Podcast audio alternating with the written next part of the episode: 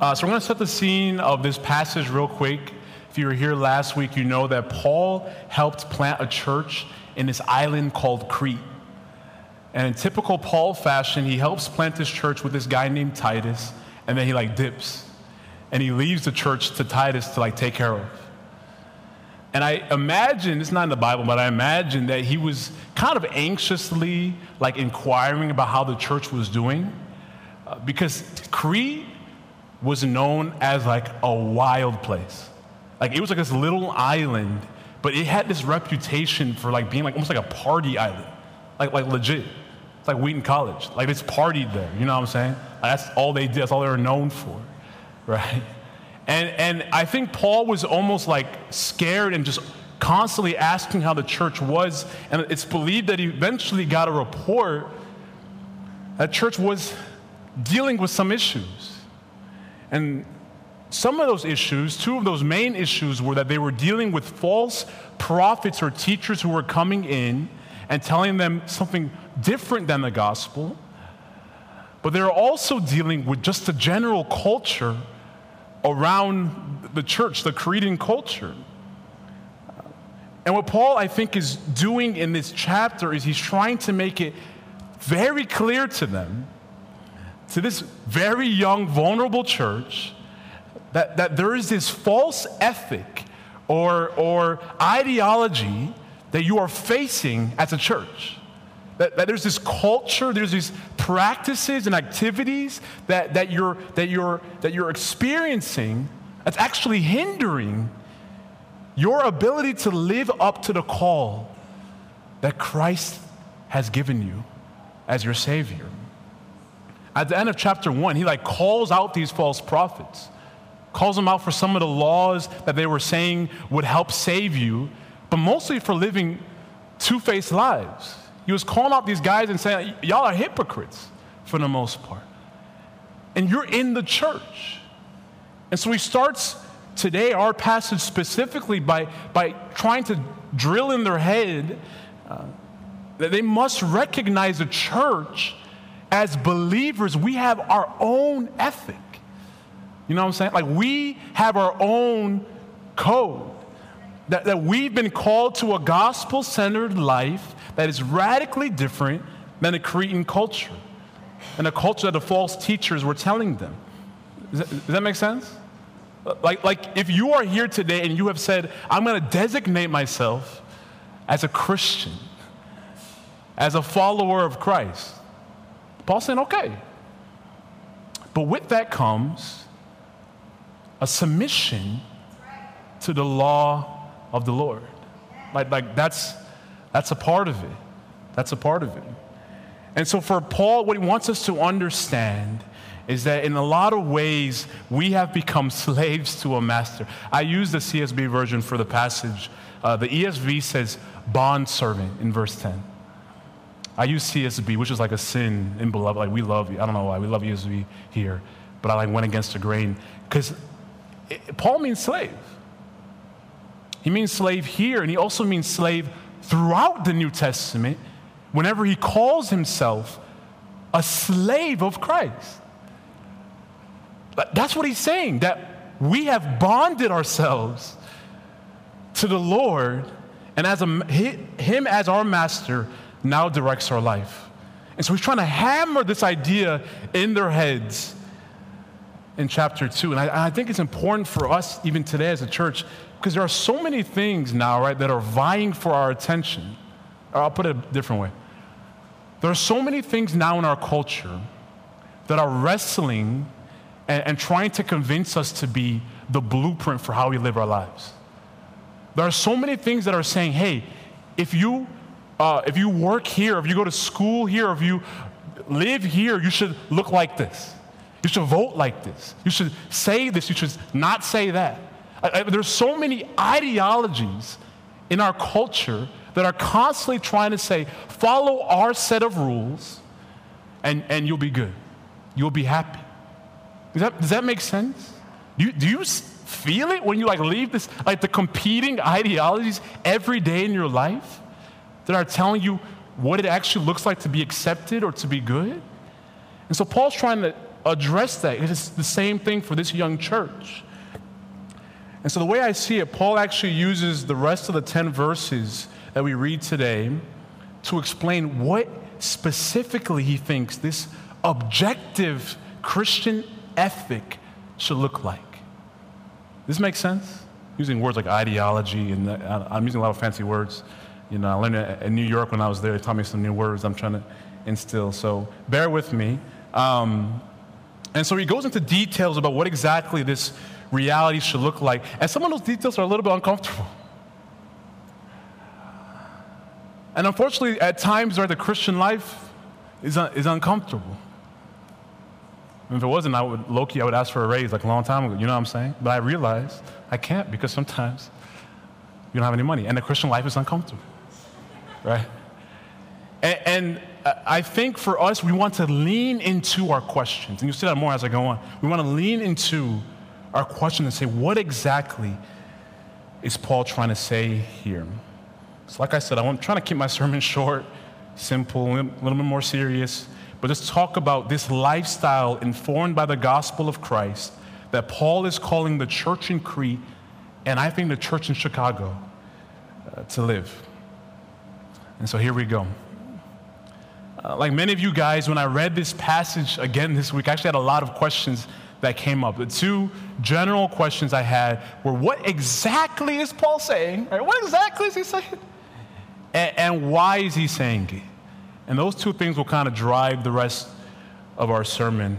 Um, and I know, like I said, this is controversial. I know there's a lot of thoughts. I won't go into all the details. I won't really go line by line, but I'm open to a conversation afterwards. You can email me if you have questions or complaints um, at alex.spiers, S P I E R S, at the beloved church. Okay, anyways. Um, so I read this passage many times. Um, I'm trying to find it now. I can't find it on this iPad. Here we go.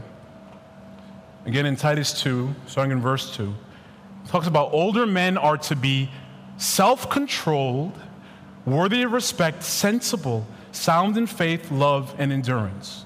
Older women are to be reverent in behavior, not slanderers, not slaves to excessive drinking, to teach what is good.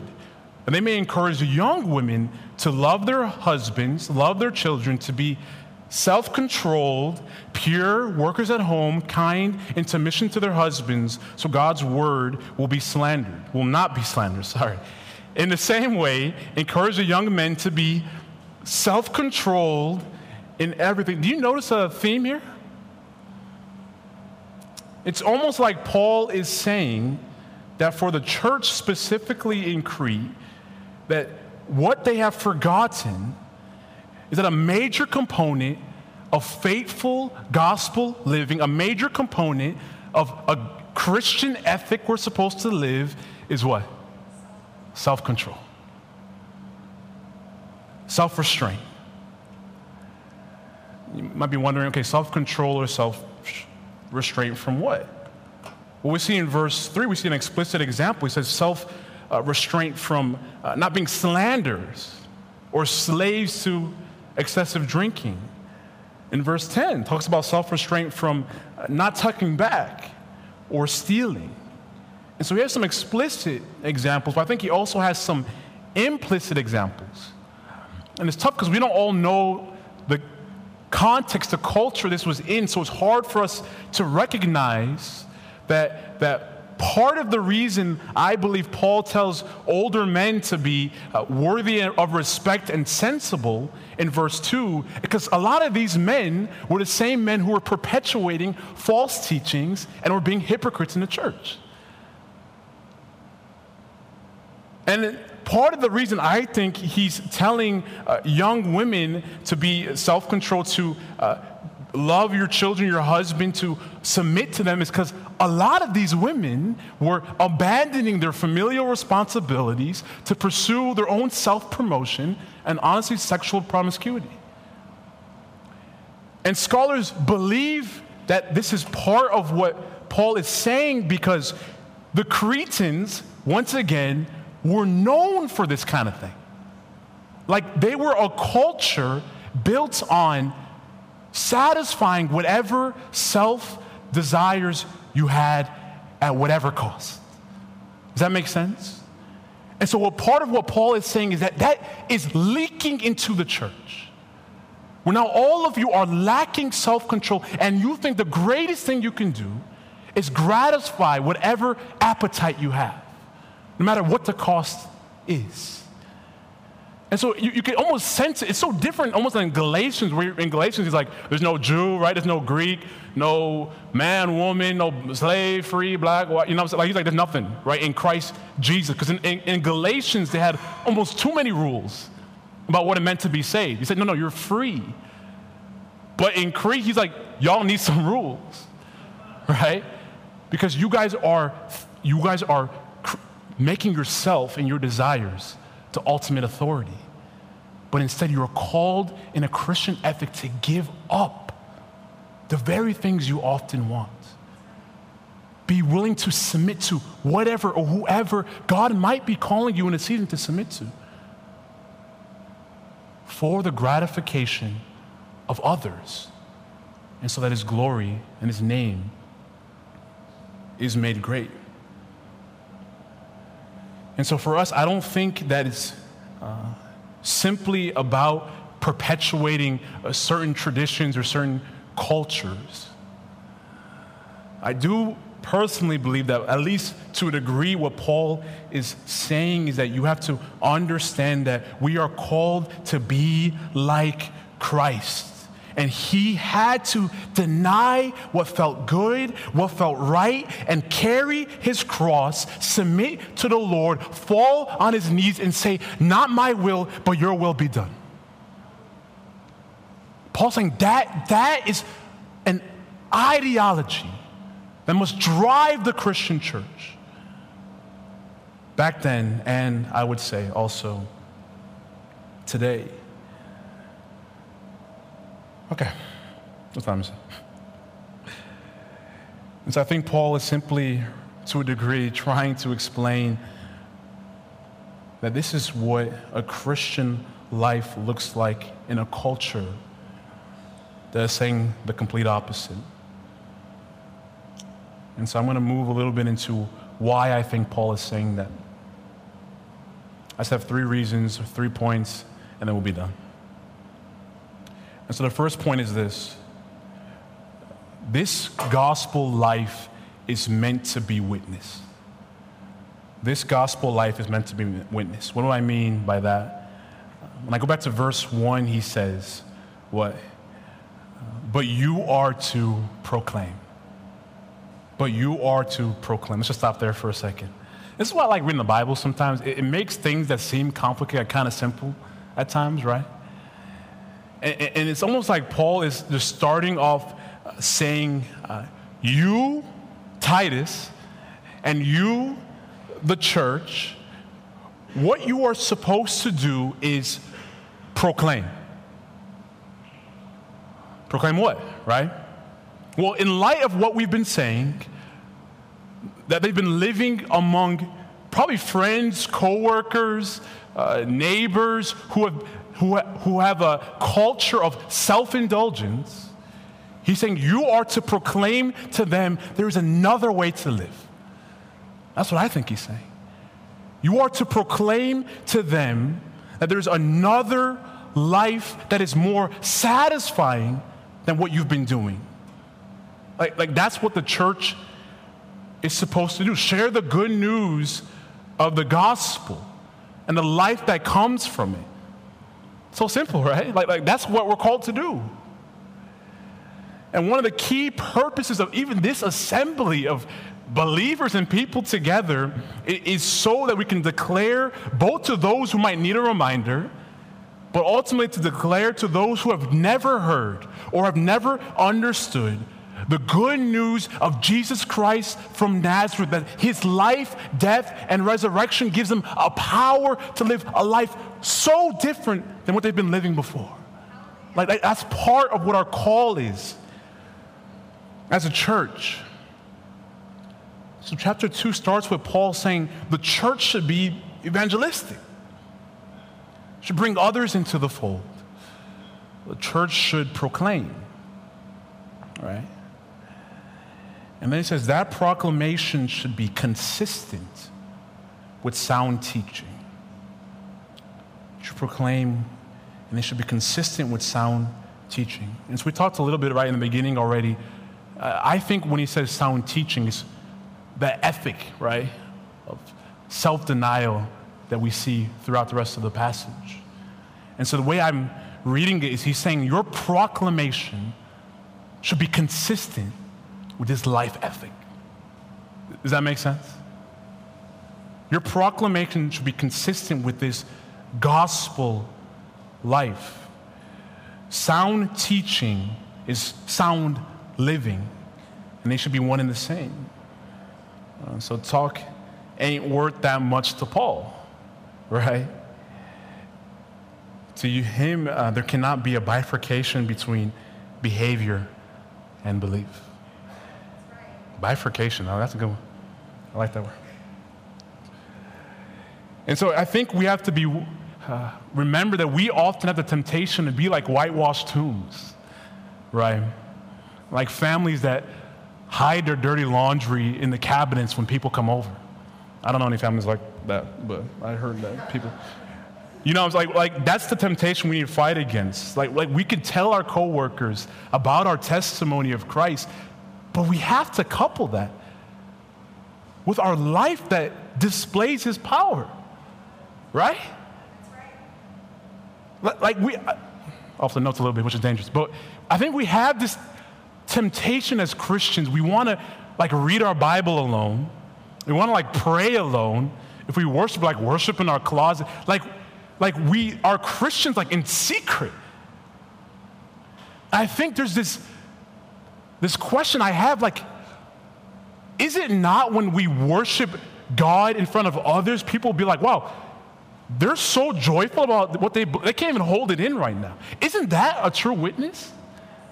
Isn't it when we like are so desperate to hear from him, we're reading the word or we're praying in front of others, people like, wow, they must really believe that God will answer them. Right? Paul himself would go into the most influential public centers, and that's where he would do his like Christian ministry. That's where he would worship, that's where he would sing his songs. It's where people will be able to see him.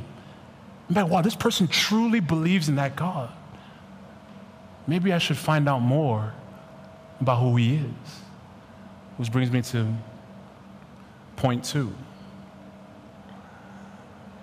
The gospel life is meant to be questioned. Gospel life is meant to be questioned. I thought of this story this week.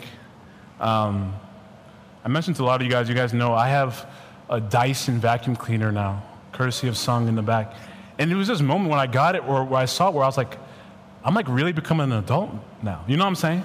Like I'm just off my mom's insurance this year. Like I'm like buying grocery. I'm like, wow, I'm really stepping into adulthood. And so one big move I wanted to do to like solidify my maturation was to get houseplants. Because like only adults have houseplants. You know what I'm saying? So I had some people, even from this church, some people kind of came with me. We went to Lowe's and we picked out um, three houseplants. And within a month, they came back to my house, and two of them were already dead. And so they were asking, they're like, dude, what the heck happened? It's been like a month. And I explained to them, I said, well, I left them outside for like a week. I had to leave. I didn't really like water them. And, and one of them was like, wait, you left them outside? I was like, yeah. I'm like, don't they like need sunlight or something? I don't know. And she's like, uh, house plants can't have direct sunlight. And I was like, what?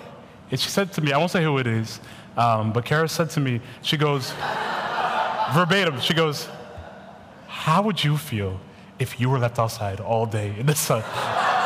I was like, That doesn't even make any sense. It's like, what? but, I, but I looked it up, and apparently she, she was right.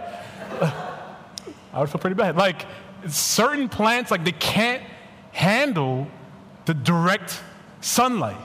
Like they need like indirect or like medium, like I don't know what's called, like, but they need like different kind of light, right? And so I, I felt like literally this week I was looking at my last plant slowly dying, and, and God almost reminded me to the first point of our call as lights to this world. And he reminded me of that fact where he said, You know, there's people in this world, like, I am the sun.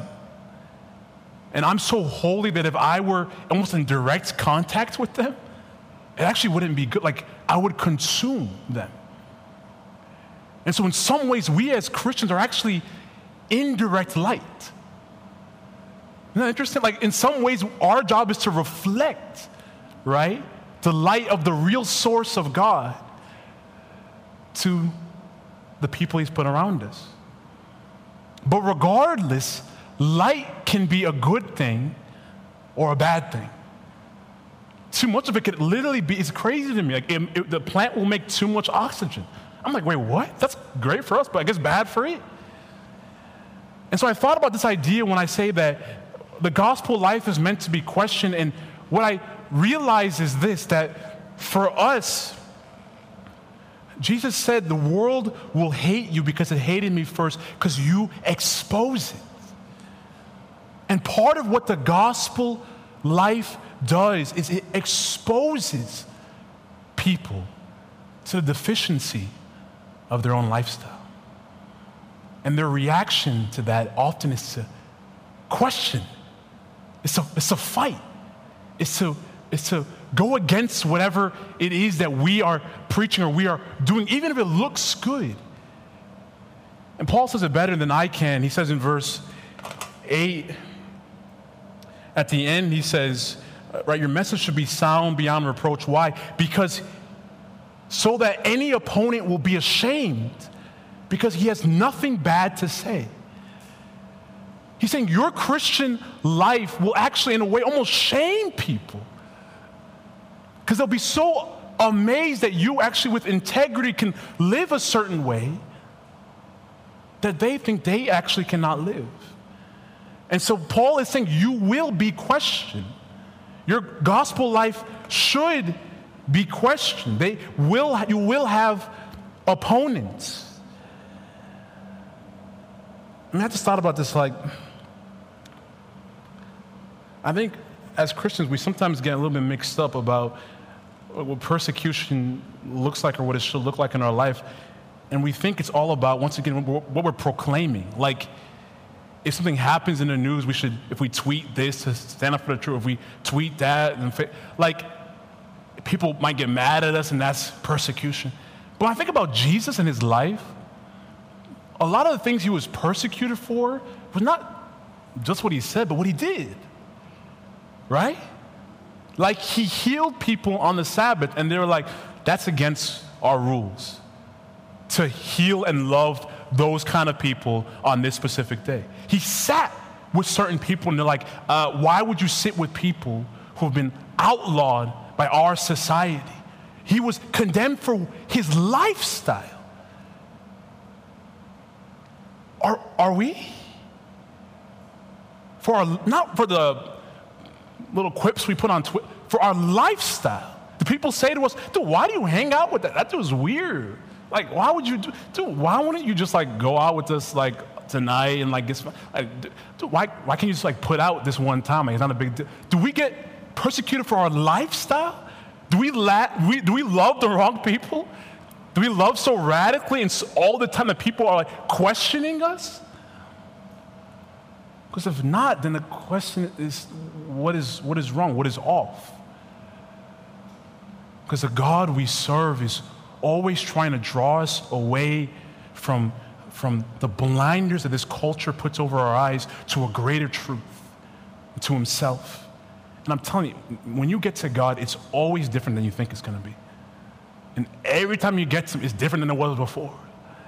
Like he just likes to do the unexpected. He will use the poor to shame the rich. He will use the weak to shame the strong. That's, that's how God operates. He uses a small shepherd boy to be the greatest king. You, you get how God is. And so when you serve him, your life will be like that. And people should be saying, What is wrong with you?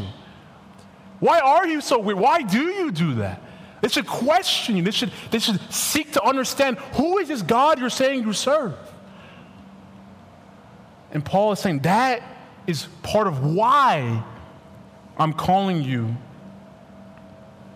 to this gospel guided life. And I love how he ends. He said they're going to feel shame because they have nothing like left to say. Which brings me to my last point, which is simply this. The gospel life is meant to be attractive. It's meant to be attractive. In verse 10, Paul says at the end, after one of the hardest, in my opinion, um, teachings about slaves, once again, not simply doing what is always best for them, even, like stealing or talking back, but in some way, I would say through the guidance of the Lord, witnessing to even their masters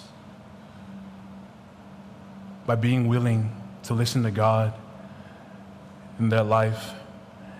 And he says this do this so that you, so that they may adorn the teaching of God our Savior in everything.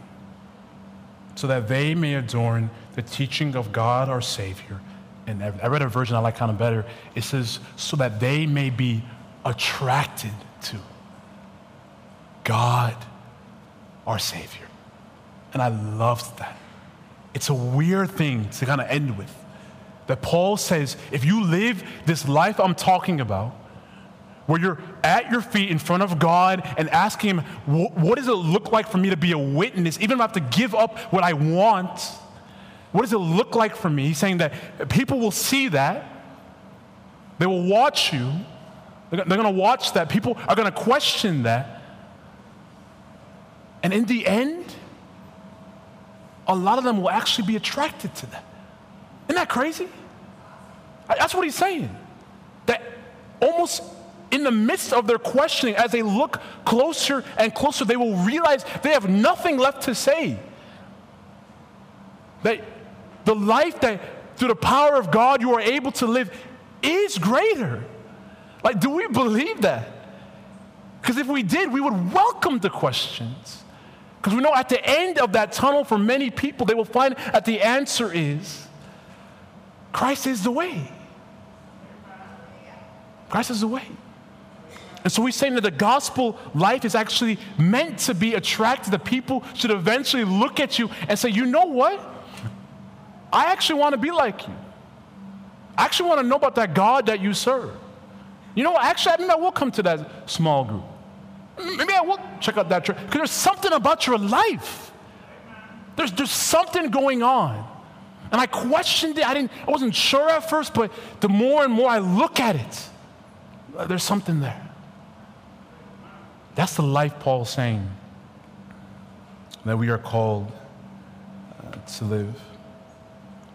Uh, I want to end with this. Like I was saying, I was in New York with some friends uh, from Wheaton, and we were having uh, a pretty sobering conversation. And we were just talking about a lot of the people we knew from uh, uh, college, our years, uh, who no longer would consider themselves Christians. And we are just kind of talking about this. And as we're talking about this, my heart was getting heavier and heavier and heavier. And I was like making this, uh, this vow to myself that when I came home, I would actually call uh, one of my friends who I know is no longer a Christian and just talk to them. And I was thinking about almost this, this three step, like this pathway of faith that Paul gives us, where I said, you know, I'm going to present the gospel, let them see it. I'm going to invite them to ask questions. You know, I have a theology degree, I could handle some, you know, questions. I'm gonna, I'm gonna hope that at the end they'll see, wow, this actually is very attractive. And that's, that's kind of the thought I had. And when I got home, God kind of convicted me another way. And I felt like He was asking me, when's the last time this pathway has happened in your own life? And is it possible this is actually a cycle of faith? that for us as believers, we're actually called to witness again and again the life and message of Jesus Christ. To go so close that we begin to even have questions, maybe even have doubts. but to be so steadfast in our pursuit of God that we actually see Him and are attracted to Him again. And what I mean is this for me, I'll just be honest with you guys. If I have doubts or questions, I push them aside. If I'm wrestling with something that I'm not quite sure, I put it over there. I compartmentalize really well. I oftentimes don't even like reading the Bible anymore because honestly, when you study theology, you like think you know everything. I mean, I already know what it says. And so there's few times that I'm like, let me open this book again. Let me actually once again see, witness what God is like, what this holy life He's telling me to live looks like. And when inevitably it's uncomfortable, let me actually ask questions. Let me seek and begin to knock and beg the Lord to show up in my life so that I would actually be attracted to Him. Not, not to this Christianity the church form, not to this Christianity that we have in our mind, but to the, pre- the real presence of God. And that's often what it takes. Wrestling, questioning, falling on your knees, begging, knocking, seeking, asking again and again and again, and then He will show up. And then you'll remember, oh, this is why I've decided to follow Jesus. And I'm telling you guys, if you think you can live this Christian ethic on your own, you're going to fail. And no one will be attracted to this church or to the gospel at all. But when you have had a real encounter with the Lord, you have no choice but to change. And people will come to you and say, What is different about you? And isn't it amazing that that's what Christ did? Like, the goal isn't for us to try our hardest to be perfect. Like our greatest witness is actually saying we're not perfect. Like I'm weak. I love to indulge the things I want like that's who I naturally am. But in God's grace, through God's power, He's beginning to change me. That's the greatest witness we have. And that's the reminder in all of this that I think even Paul wants us to remember is the gospel life is attractive because Christ, Christ, our Savior, has died for us, and in His power has changed us.